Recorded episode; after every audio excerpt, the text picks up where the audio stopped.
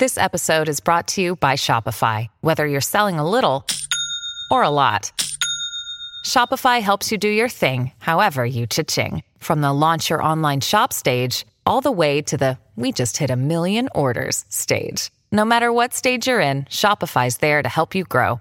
Sign up for a $1 per month trial period at shopify.com slash special offer, all lowercase.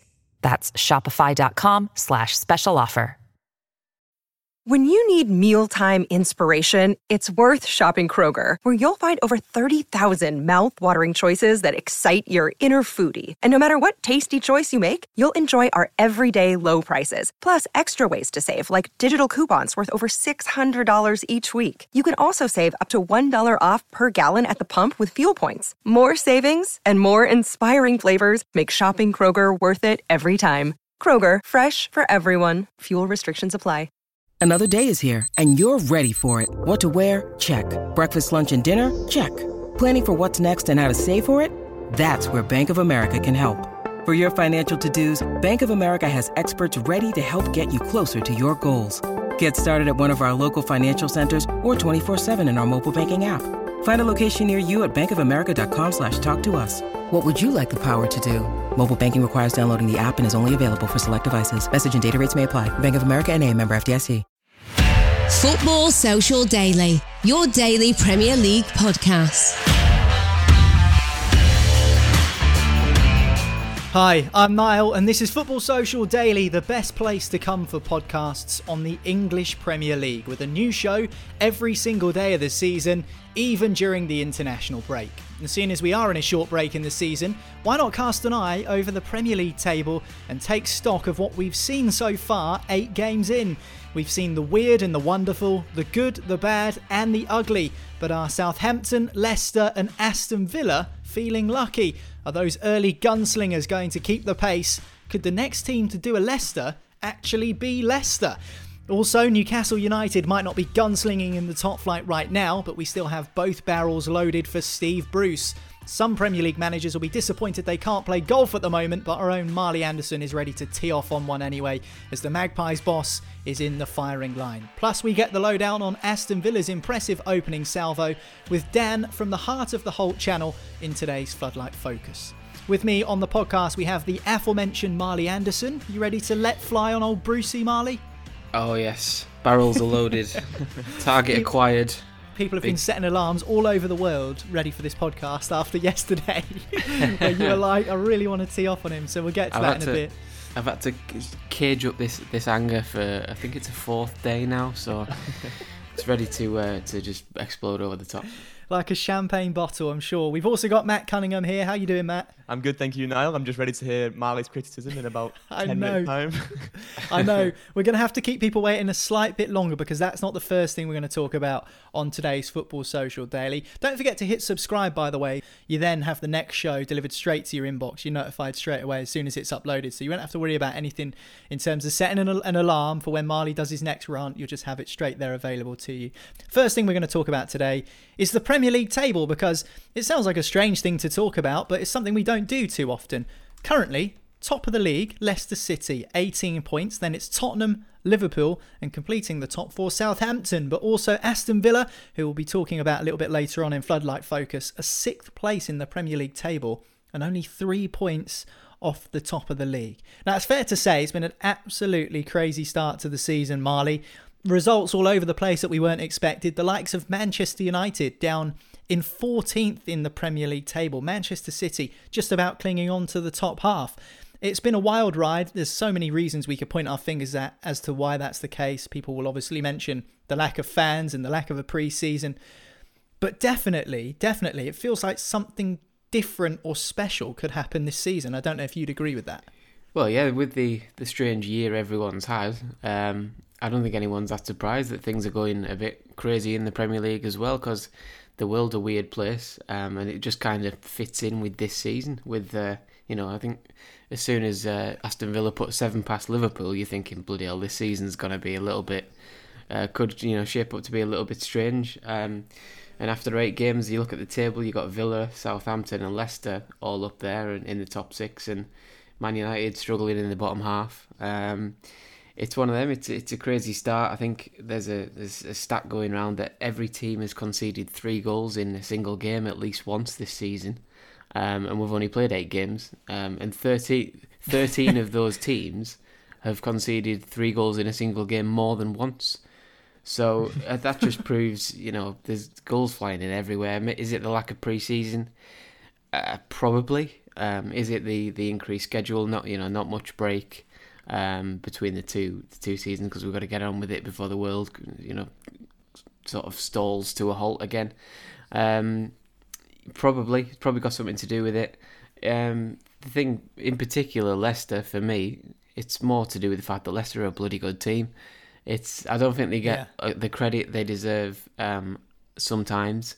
And for years and years, I don't think Brendan Rodgers has ever got the the um, the praise he deserves for his achievements. Like he nearly got Liverpool to win the league, and it might say you might think, oh yeah, but nearly you know finishing second is is failing to win the league. But the team he had was was not a title challenger before he came, and it it wasn't for five years after he came because Klopp had to re you know change everything um, in terms of his his personnel and his style and everything like that. So I think Rodgers is proving that he's, he's a quality manager. I think Leeds against Leicester the other week was um, a real tactical um, insight into how things um, how things work, and and Rodgers you know out outclassed Bielsa, and it was one of them where the the problems Bielsa gives you as a as a an opposition manager, I think, is um, a real headache for, for people that it, it, it can find people out really quickly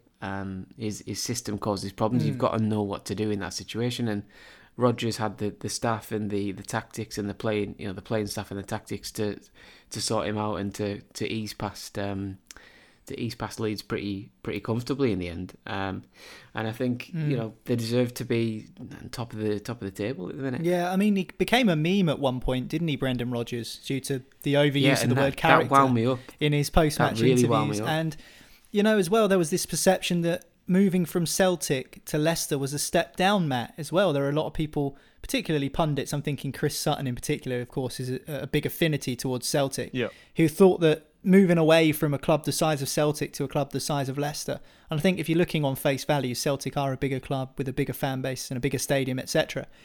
But do you think he's been vindicated in that decision now to move from a really successful Celtic team to a Leicester side who were kind of a bit in between when he went there and they've now pushed on? Yeah, well, I think so, certainly.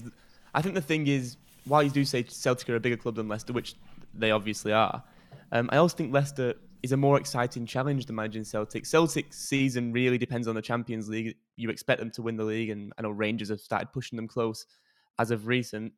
Um, but with Leicester, it, you know, the, the, Premier League is such a difficult competition. So getting into the top four, the top six is a challenge.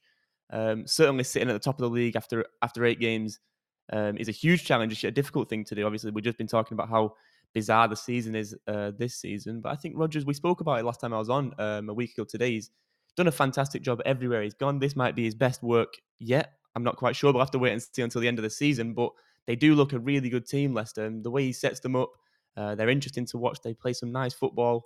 They score a lot of goals as well. And I, th- I think Leicester are already a shoe in for the top four. They were quite unlucky last season. It came down to that um, final game, didn't it, against uh, Manchester United mm. um, on the last day of the season. I think they ended up being quite unlucky not to finish in the top four last season. This season, I think they've set themselves up much better to do so. And you look at the other teams that you would have put in there Manchester City, Manchester United, not having the greatest of seasons so far.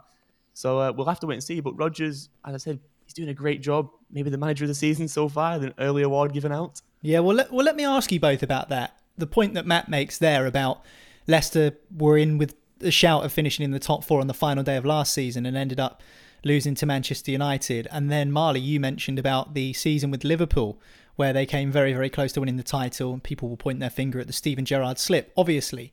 So, is there any question marks over Brendan Rodgers? Marley, I'll come to you first in terms of his ability to get a job done completely. He's done a very, very good job so far.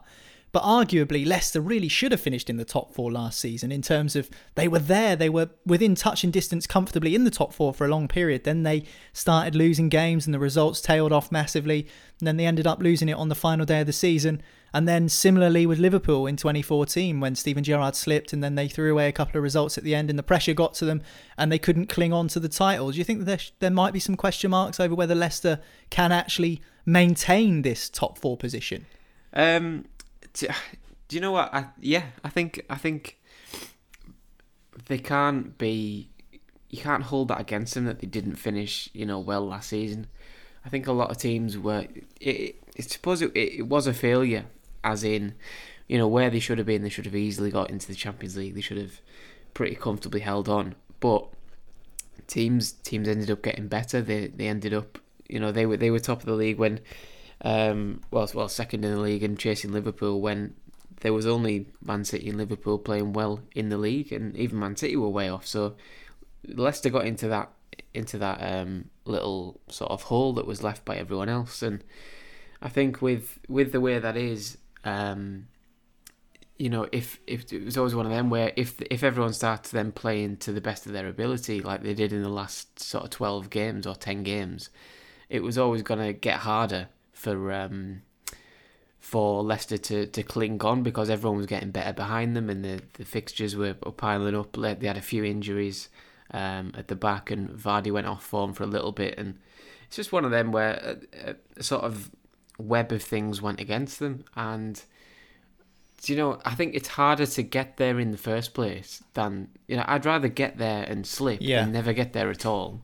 True. Like it's a bit philosophical, you know, to say you know it's, it's better to have loved than and lost than to never have loved at all. You know, like, do you know what I mean? It, but it, it, it kind of has a little bit of truth in that because, you know, would you rather support a team that it, that literally has a ceiling at, at six and do you know just you know, bang on that ceiling for years and years and have, you know, a, a good ceiling then a, a, good season then a rubbish season? Or would you rather be a team that might actually go and get crash the top four or the top six? As for the uh, as for the former, think. Yeah, well, as for the former, I wondered whether you were referring to Southampton there because that sounds exactly like them. And I can laugh being a Portsmouth fan because, as you say, better to have loved and lost than never to have loved at all. And I loved when we won the FA Cup in 2008, and it's been a long, long time since Southampton have ever won anything, such as the point they've started printing t shirts at the fact that they were top of the league on Friday night, having played a game more than everyone else after eight games.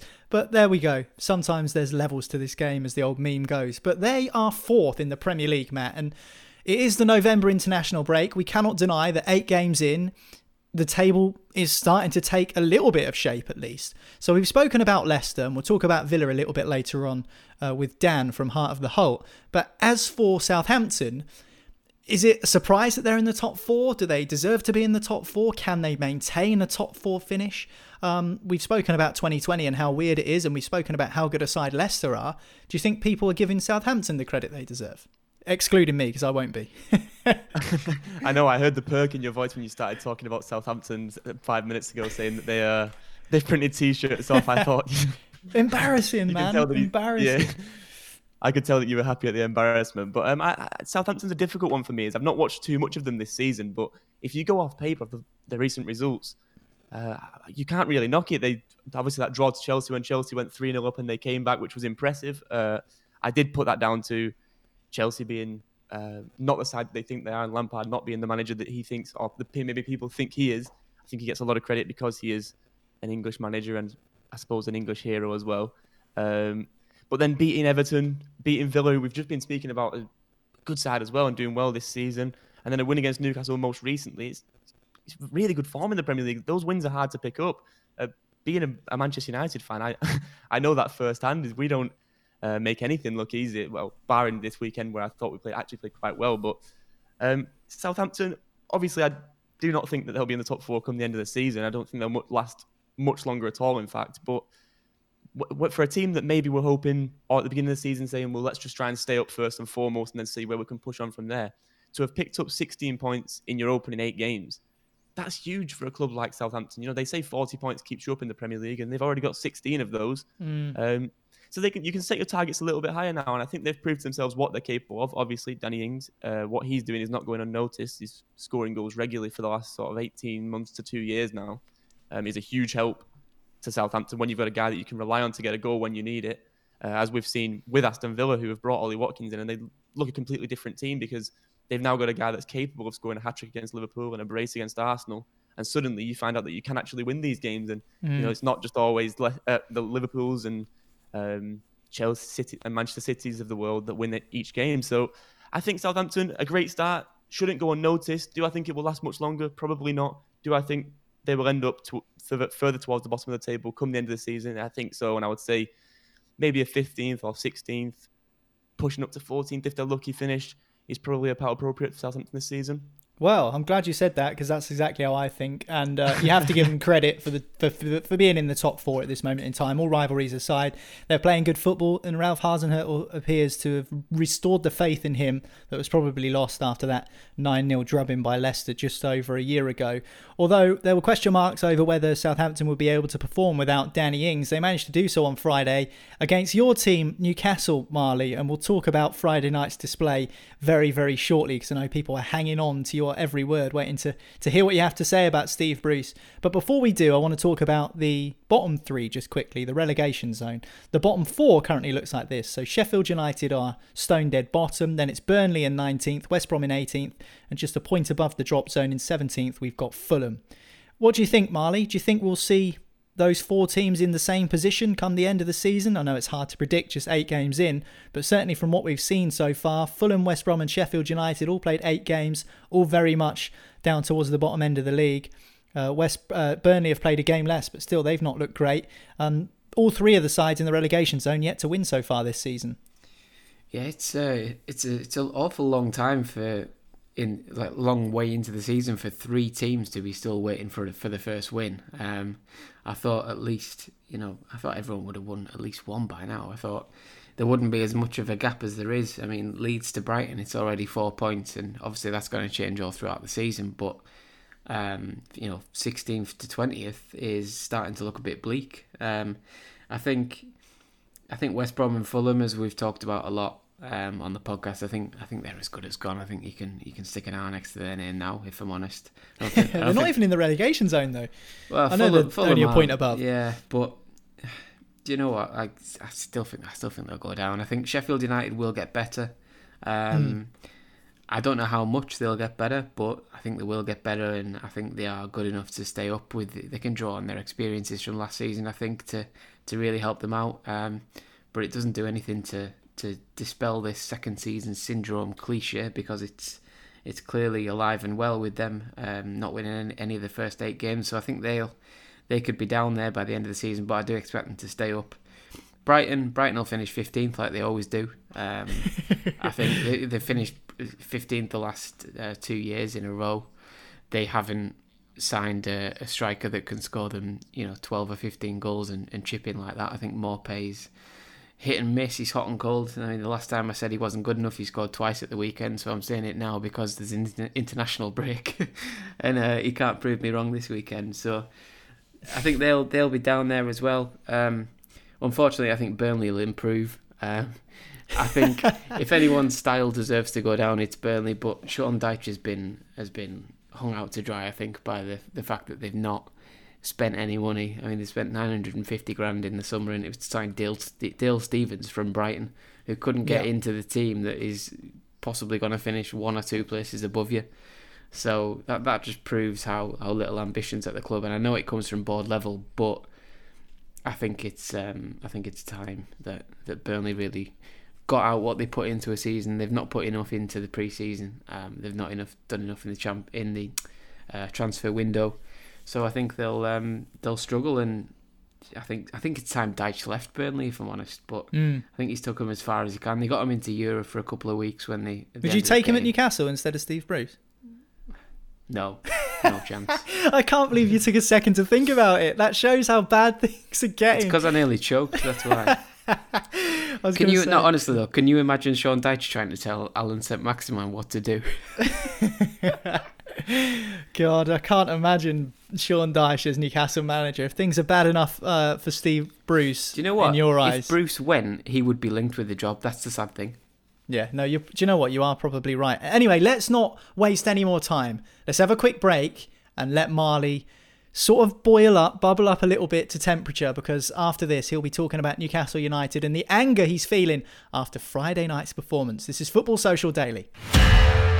Football Social Daily. Subscribe to the podcast now so you never miss an episode. Listen to the latest Premier League news, updates, and match reports now. Just ask Open Sports Social. Welcome back to the podcast. This is Football Social Daily from Sports Social, daily Premier League podcasts every single day of the season. So make sure you hit the subscribe button, and that way you won't ever miss an episode.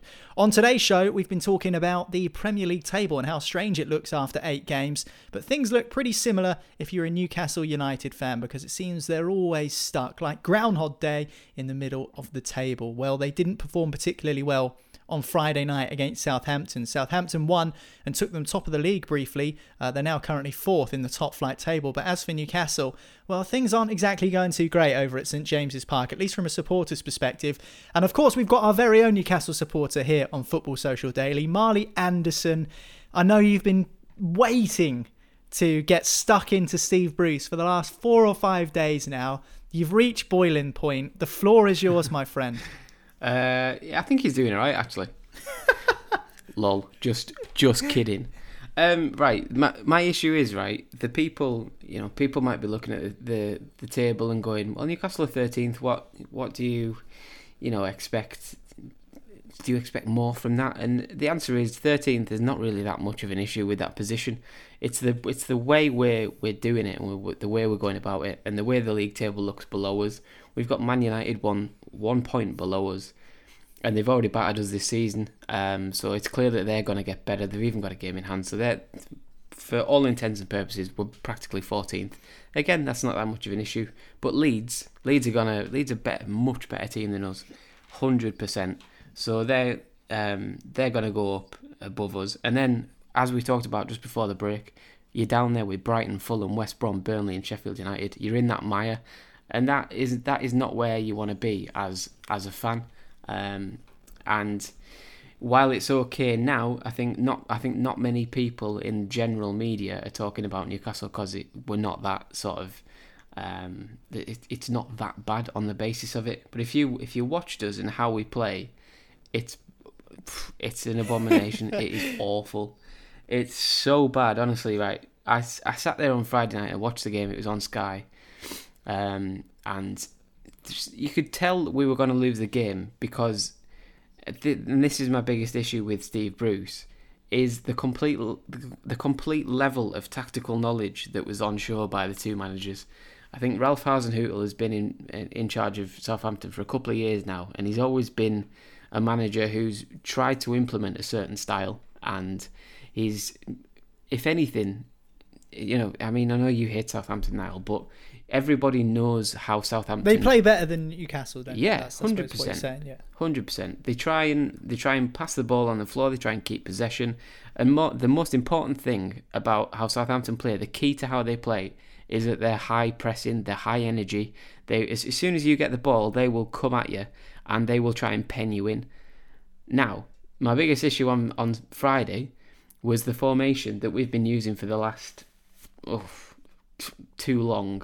Um, but only in, in previous weeks it's it's been a five four one, um, and now it's it's a five three two, which is worse because of what you're seeing on Friday night. So Southampton, as I said, high pressing. They'll cut as soon as you get the ball. They're going to put pressure on you. So what does Steve Bruce do? He plays Miguel Almiron, who is a number ten and a a creative player, and he asks him to put a shift in in a central midfield three, going box to box, winning the ball back, trying to run us out of trouble and run us up the pitch.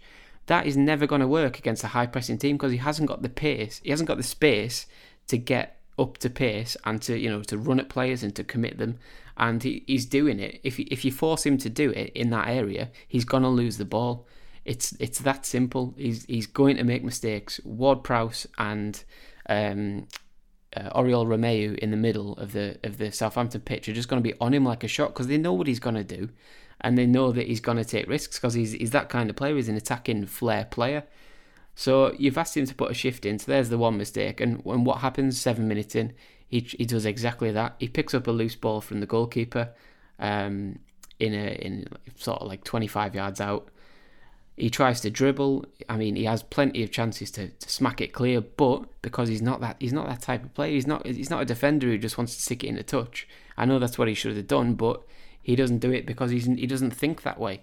And I think you know it is an individual mistake, but you can put that you can always put an individual mistake down to what what what conditions he's working under.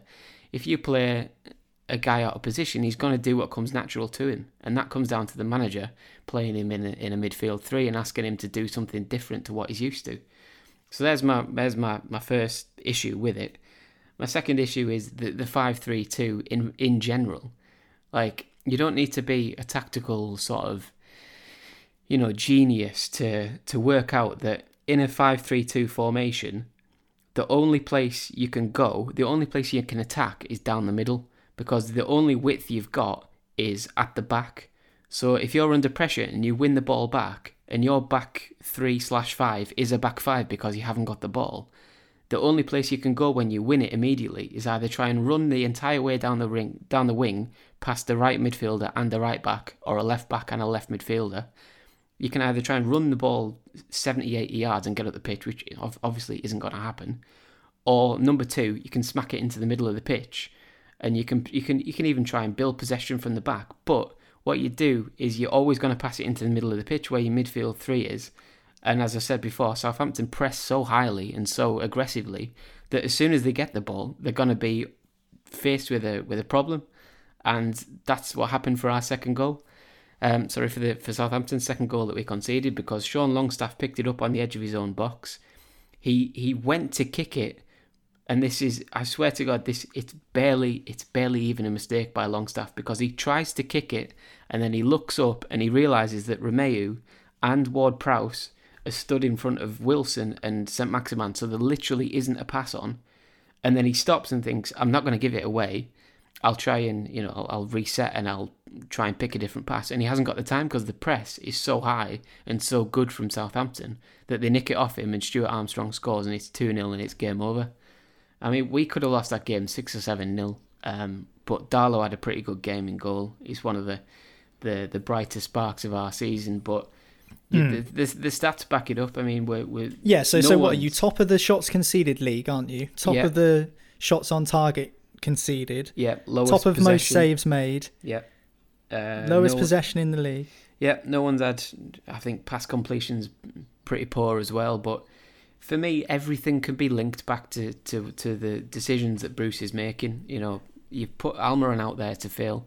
Um, Jeff Hendrick's playing centre midfield, where I know he can do that, and he's done it for Ireland. He's done it a little bit for Burnley, but when Isaac Hayden sat on the bench and he's, he's a ball winning midfielder and he's not getting into a, a defensive team, you know, um, at the minute I he's, he's, he struggled with a little bit of an injury, but it's it's really it's depressing to watch because he, he refuses to change his system because we keep you know grinding out results and it's it's luck. I mean, we were we were shocking against Wolves. We barely had a kick, and then we won a free kick, which was just down to to Callum Wilson being a, a clever, experienced striker and deliberately not winning a header against Conor Coady, and instead inviting the contact. And he, he, he won us the free kick out of out of uh, Naus and just being a bit clever. And we scored the free kick, and we didn't deserve the, the win at all. But the, I mean, the five-three-two system. Allan St Maximin as a as a supporting striker, where like he's never played there in his career. So why do you think he can do it now? like if you if you played a different way, like he's a winger, he needs space to come and attack players. Because if you get him one on one, he's going past you and he's creating a chance. That's how good a player he is. Um, and to play this negative way, this five five at the back, three in midfield, and, and two strikers, it just isn't it isn't any good. It doesn't work. It, as I've just said, it only it's it's almost like a it's like a triangle formation. It's wide at the bottom and then it's like narrow at the at the tip. It just means you can't go up the sides of the pitch. It, it cuts off the side of the pitch because you've got no players there. So it, as soon as you get the ball, it's like, well, where are they going to pass it? Well, down the middle. So the other team will pack the middle of the field, and we're very, very easy to play against. It's annoying because we've got we've got wingers at the club. We've got a squad capable of doing so much better. I mentioned before. I mean, Brighton, Brighton are down there. They haven't got a guy that can score as as many goals as Callum Wilson. They haven't got a player that can dribble past players and create chances like St Maximin. I think their defence is all right, but ours is all right. The goalie's all right, but ours are good. If Steve Bruce got sacked, he won't, but if he got sacked tomorrow, who would you choose to replace him? I've seen a lot of people suggest Eddie Howe, and I'm not just wondering I'm just wondering whether that's because you've got Callum Wilson now, you've got Fraser now, and maybe that's the natural link there between him and those players. But if you had to choose someone, um, obviously, we're not talking Pep or Klopp or whatever. We're talking someone who Newcastle could realistically go out and get. Because let's not forget, you've attracted Rafa Benitez in the past, and you're a massive football club, really. Um, you know, ring the cliche bell, sleeping giant. I think personally, mm. with all the the history and the fan base and everything. So if you could choose a manager tomorrow to replace Steve Bruce, and maybe even if you finish 15th, like Brighton, they sack Chris Hughton and replaced him with Graham Potter, but at least the football's more entertaining. I mean, who would you choose? Um, well, you, have already said him. I would choose Eddie Howe. It's it's um, it's not the fact. It's not it's not his links with Wilson and, and Fraser. If anything, I think that could that could possibly hinder his move because um, he fell out with, with Fraser clearly at the end of his time there because Fraser refused to sign the, the contract extension. So there might even be a bit of bad blood there. But with the way he plays football, um, I would I would um, I would definitely go for him. He's out of work. He's not going to cost that much. Um, Bournemouth can't have paid him too much. I, am assuming he would get a, a handy, uh, nice little um, pay increase from what he was last on down there. I think he's been linked with the Celtic job, which kind of worries me um, if Neil Lennon goes, because he would be the one I would I would want. I think we've got the players to play a possession based game and have more than thirty percent possession because it's it's depressing to see us like get the ball and then go, gosh, what do we do with this? Like, let's let's try and let's try and yeah. give it to Allan, see what he can do. Um, and you know, St Maximin gets it, and there's two players on him, and, and that's it. it, it he's he's probably going to get tackled or fouled or stopped before he gets into a dangerous area, which is the issue for me. I think there's a simple way to play. Just play your back four. Play Almiron as a number ten. We we we signed him from Atlanta United. He'd made like every appearance as a number 10. He's barely played there for us since signing, really. Um, he always gets shafted out to a wing or given a sort of a freer role. Play him as your number 10. Say St Maximin, which wing do you want to play on? And then if he says left, play him left. If he plays right, play him right. Play Fraser on the other wing. Have Hayden protecting with Longstaff behind them, and play Callum Wilson up front, and he'll get you the he'll get you the goals he's never tried that team. He's never tried this what on paper would be our strongest team. He's always he's messing around with these um, this back five formation and then says, "Well, the players can't. You know, the players aren't used to playing a back four. I want to play a back four, but the players aren't used to it." And it's to a point where if you you know you've got to be stronger as a manager. For me, you've got to say, "Well, I'm the manager. We're a back. We we should play a back four where we want to have more possession. We want to actually go and try and win games because." Our centre backs aren't strong enough. It's not as if we're not conceding any goals at all, and you know everything's ending nil nil because our defence is amazing, but our we're not getting it to our attackers quick enough. It's we're doing the worst thing. We're conceding goals and we're not scoring them. So there's clearly not an issue.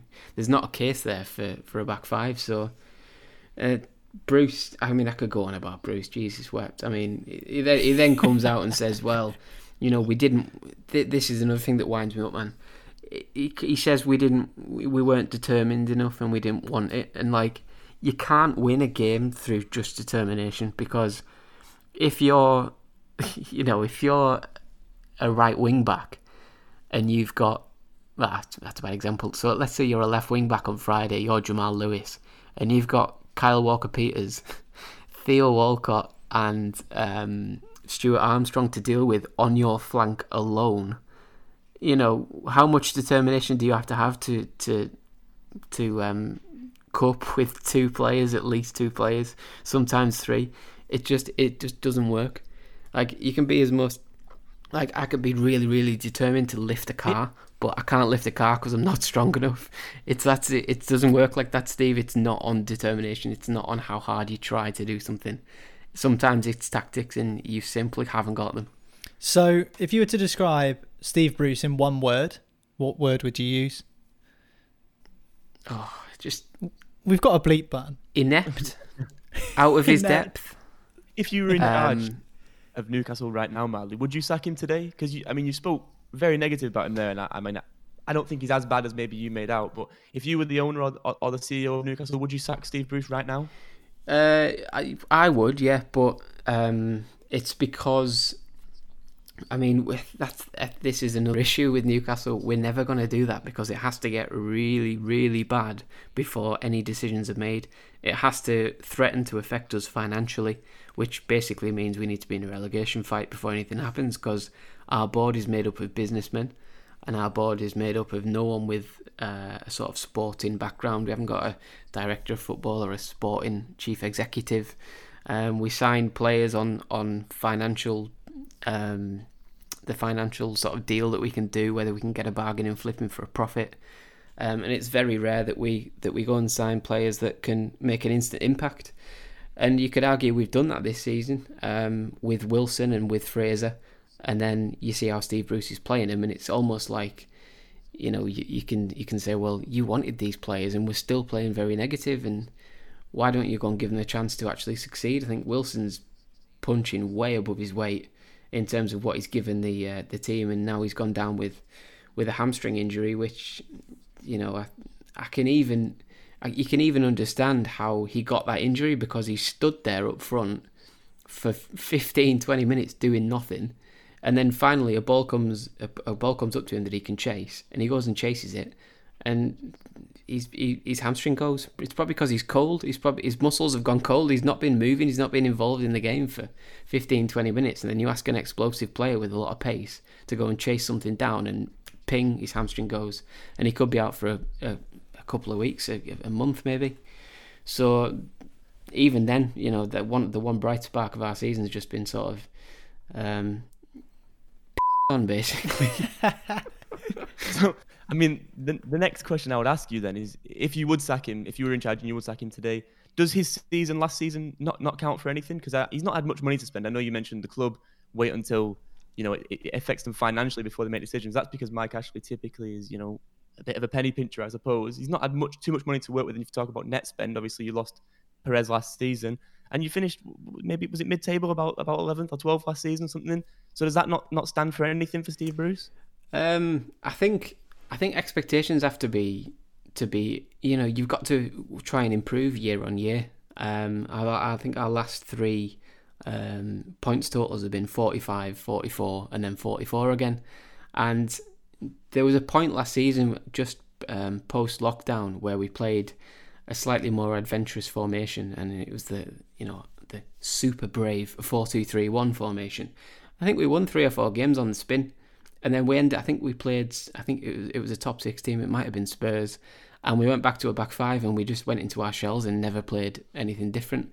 But at the end of that little winning run of playing sort of slightly more adventurously, we um, we were eleventh and four points off eighth or something like that. So it was like it's it's one of them things where the table is that tight towards the end of the season that if you have a go and you be brave, you can you can you know you don't know where you can end up because teams are clambering all over each other, and Bruce doesn't do that. Bruce doesn't play the he doesn't take the chance.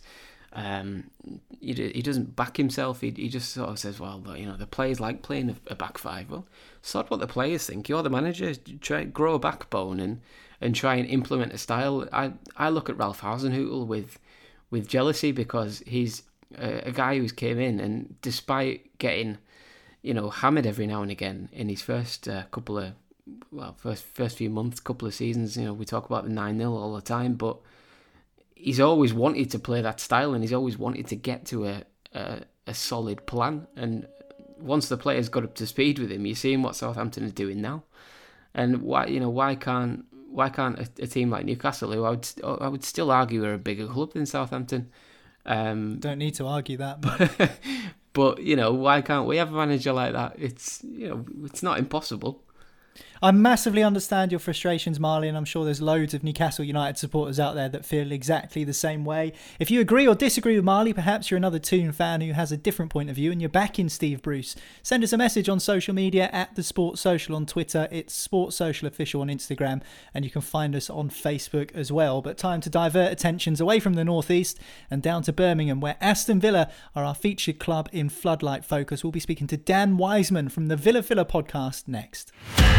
Football's Social Daily. Find more great sport at sport-social.co.uk. To hear the latest Premier League news for your team, just ask Open Sport Social.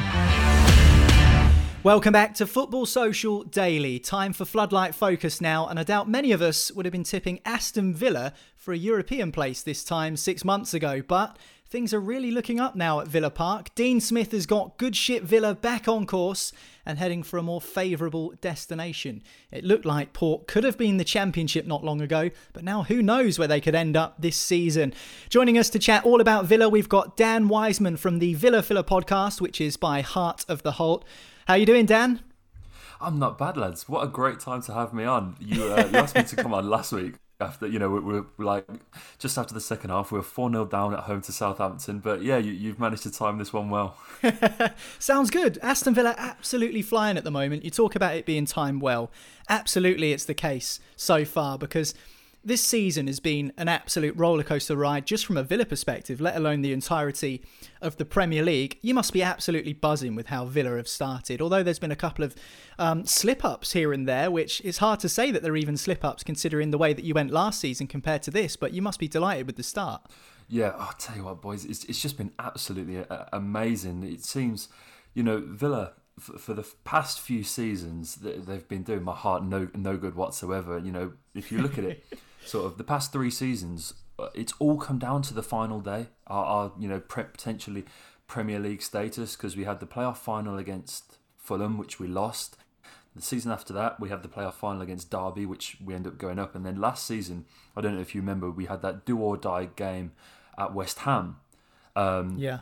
And so it's it's just been completely topsy turvy. I don't think anyone quite expected this improvement. Um, but it, it's just been absolutely amazing, and, and, some of the results that we've picked up along the way, especially this season, uh, have been something that I won't forget. And and that's where you know I, we all sound like a broken record, but we hate to bring it back to this, but the fact that we can't be in, in the ground to, to experience mm. them hurts that a little bit more. But yeah, no, I, I can't really complain. We'll talk about the famous Liverpool victory in a little bit, but first of all, I want to know your thoughts on Dean Smith. There are a few rumblings, perhaps more from pundits than Aston Villa fans, that Dean Smith wasn't quite the right man for the job, and after last season, maybe it was time for a change of direction in terms of the managerial position at Villa Park. How proud are you of what Smith's done to turn things around, and how happy are you with him as manager? Well, look, I, I, you know, I'm not, um, I'm not, I'm not someone who tries to shy away from it. I, I was one of the people that was potentially calling for a change last season. Um, we looked really, wasn't it? We looked really poor at times. To be honest with you, there were some really bad results. I remember, um, especially we got beaten three 0 at home on uh, on Boxing Day by Watford.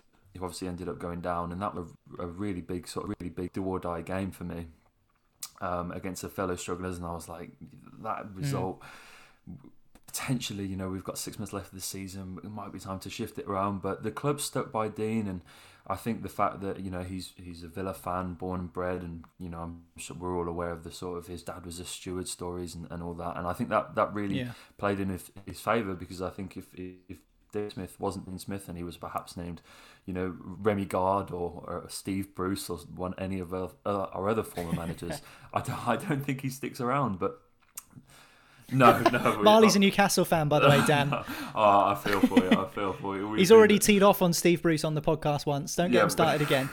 we've been through those trials and tribulations. We've passed him on to you now, and I, I do feel sorry for that. To be honest with you, um, but no, he you know he stuck around and, and look, I don't think um, the influence of, of Craig Shakespeare, who who we brought him in in the summer to sort of assist him. We've got three assistant managers: John Terry, Richard O'Kelly, and Craig Shakespeare, and I think they've formed this sort of Avengers style coaching staff, which which really seems to be helping Dean.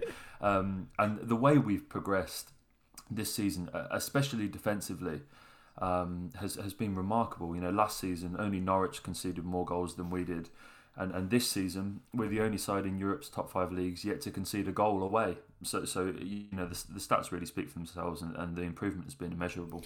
I mentioned earlier this week on the podcast, Dan, that Villa's recruitment the last two windows before the one just gone has been absolutely stinking. In my opinion, I think some of the players that Villa mm-hmm. have signed, they've not been up to scratch. That's just my personal opinion. But this time around, the players that you've brought in in the summer, the players that you brought in in the summer were inspired almost. Watkins has been excellent. Barkley's been brilliant. Do you think that credit should go to Villa for the way that they've decided to address those problem positions and do it with aplomb? Yeah, definitely. Look, you know, the, the only reason that we're, we are where we are at the moment in the, in the league this season is because of the signings that we've made. Um, I, I think you know, the, the obvious ones are sort of Emi Martinez, Ross Barkley, Ollie Watkins. Um, mm. I don't particularly feel like enough credit has gone to Matty Cash at right back um, mm. across the league. He's been absolutely amazing. Um, really hasn't put a, a out of line, perhaps bar the uh, the Southampton game at home uh, last week. He's just been amazing. But last season, our, our, our hand was sort of forced because we came up from the Championship. We lost 13 uh, first team players. Um, they were either out of contract or at the end of loans. And obviously, you know, we had some big, pretty big Tammy Abraham sized boots to fill as well yeah. when we came up, and, and we really had to spread that budget quite wide, sort of investing in sort of 9, 10, 10 million pound players instead of four or five, 20, 30 million pound players, which has been the way this season. Um, the, the fee for Watkins and stuff raised a lot of eyebrows, you know, and, and mm. mine included. Um, but you know, six goals in his first seven games. You, you can't really shake a stick at that, and he's formed um, quite the front three. And but you know, we, we've also had a lot of players who have stepped up to the plate. Trezeguet, who a lot of fans were um, thought was really hit and miss last season, has, has stepped up and, and is keeping Bertrand Traore, who we signed from Lyon, out of the team. Um, and so, so credit must go to a lot of the lads that have stuck around. Um, but no, the, the signings that we've made have been pretty amazing to a man this season. What are your thoughts on the 7 2 victory over Liverpool? What, what can you remember from that day, and what's the sort of general takeaway from your perspective as a Villa fan of, of how that went down? Yeah, boys, you're lucky it's only audio this podcast because uh, the, the, grin on my face. It, it's it, it was really bizarre to be honest with you. Like I, I haven't. It was just sheer delirium. Like I remember looking, the goals were going in, and I sort of sat there and was expecting like the referee to blow a whistle or something like that and just go, no, we've got to restart this one, boys. Like this game is just going completely unaccording to plan. um, I couldn't really believe it was happening, but you know, I think the, the Liverpool were obviously especially poor that day, but Villa turned up and, and it's probably the, the best game I've ever seen the likes of, of Grealish play for Villa. Mm. Um, he he was just absolutely insane that day, and and um, yeah, it really hurt that we couldn't be in the ground. But it's one of those games whereby, you know, if, if we did have fans in the ground and, you know, there were 42,500 down at Villa Park that day, uh, I don't think we beat them 7 2, to be honest with you. So perhaps yeah. there is an element of that whereby we were quite lucky to watch it from home, maybe in a way. But, you know, the, the game was absolutely amazing. One of the best results, probably the, the best Villa result in, in my lifetime. Um, and yeah, it was it really sent the Villa fans completely giddy, and we were then sent back, crashing down back to earth with with the Leeds game where. Um, you know, Patrick Bamford scored that hat trick a week later, but no, that week after the, the Liverpool game was amazing, and uh, yeah, it's, it's one I won't forget in a hurry. Dan, after this um, this awesome start, you know, you're, you're sixth and, and everything's flying and new, new signings and everything are, are, gelling perfectly. Where can it lead this season? Where's where's now the um, the expectation or the, the the realistic goal? Is it is it sort of top ten? Is it let's see where this this crazy time takes us because the top six could be could be you know wide open with with with the way teams are going like Arsenal and Man United aren't exactly stepping up to the plate. Where do you think it's it's realistically gonna gonna end up? It's such a hard question, uh, and la- you know as I said, given how um, it's all come down to the final day in the last three seasons, I would, I would like before the season, I would have been so happy with your run of the mill, 12th, 13th, 14th, mid-table obscurity. It done and dusted by April. I, I would have loved that to be honest with you. Should have Um, kept Steve but- Bruce then, Dan. You'd have been fine. really? Yeah, you're telling me. Um, but look, we um, we we've really set a benchmark for this season, and it's so hard to call, isn't it? The league this season. I mean, I, I'm looking at this, and I think that the weird nature of, of this season means I, I think we're going to see some not freak results because you know I think after you play a 38 game season, every team is is completely justified to finish where they do. Um, but it's, it's going to be so hard to call. And, and look, I think now, you know, we're sat in sixth. Uh, we have a game in hand, which, you know, albeit is Manchester City away, but we're level on points with Chelsea. One point off a Champions League spot, three points off first. Uh, I think if uh, you know, I don't expect to be finishing top six at the end of the season, lads. Don't worry. But you know, if, if we dro- if we dropped up and, and finished around the mid table, I think considering we, we survived basically on goal difference last season, that would that would be an improvement that I'm I'm so proud of. And um, look, if if we can kick on from there, then that that would be amazing. But yeah, this season I, I don't think we'll, we'll quite end up where you see us in the league table now. But if we did drop off slightly and, and finish around the mid table, I don't think any Villa fans would have any problems with that. Villa have been absolutely brilliant to watch so far this season, Dan. It's been a pleasure to talk to you, mate. Where can people find more from you and more from Heart of the Holte? Uh, so check us out uh, on YouTube. Our podcast is the uh, the Villa Filler podcast. Um, but if not, you can find me on Twitter at Wiseman Football. Uh, it's football is FTBL. Um, thank you so much, guys, for, for having me on. Uh, it's been a pleasure being able to come on and ramble out the, about the Villa some more. It's my favourite thing to do at the moment. Uh, so yeah, thank you very much for having me on, guys. No worries. Top man, Dan, take care. Cheers. Thanks, boys. Cheers, Dan. Right, that's it for Floodlight Focus, and that's it for today's Football Social Daily. If you want to feature on Floodlight Focus, maybe you're a, a fan, a podcaster, a YouTuber, a blogger, or anything like that, get in touch with us on social media. Our DMs are open, so just find us on Instagram, Twitter, or Facebook, or the usual places you can get hold of us. Um, and don't forget to hit the subscribe button as well, because despite the fact it is the international break, we'll still be bringing you daily content all over the place, whether that be on our website, on our podcast, or on our social media channels. But that's it for today. My name's Niall. Thanks very much, Marley. I hope you've cooled down now after that Steve Bruce run. Oh man, that was like that was like therapy. Relief. You know, in The Sopranos when he goes to his therapist and just unleashes what's happened. It's that is that is what it is. It's like I'm I'm zen now. I'll be fine for the rest of the week. I've been carrying that baggage since Friday, so nice to unload it. And I hope you didn't hope you didn't switch off halfway through it. Thanks also to Matt Cunningham. Thanks, Matt. Yeah, thanks, Niall. I'm just hoping Steve Bruce doesn't listen to this podcast because he might not be the happiest man. I hope he does. Oh, Marley's responsible for Steve Bruce's uh, disappointments as well this week. Maybe not the other way round for once. Anyway, thanks very much for listening. Make sure you hit subscribe, as I say, and we'll speak to you again tomorrow. Football Social Daily from Sports Social. Find us on Facebook. Search Sport Social. Okay, round two. Name something that's not boring. Laundry? Ooh, a book club. Computer solitaire, huh? Ah, sorry, we were looking for Chumba Casino. That's right. ChumbaCasino.com has over 100 casino style games. Join today and play for free for your chance to redeem some serious prizes. ChumbaCasino.com. No purchase necessary. Void where prohibited by law. 18 plus terms and conditions apply. See website for details.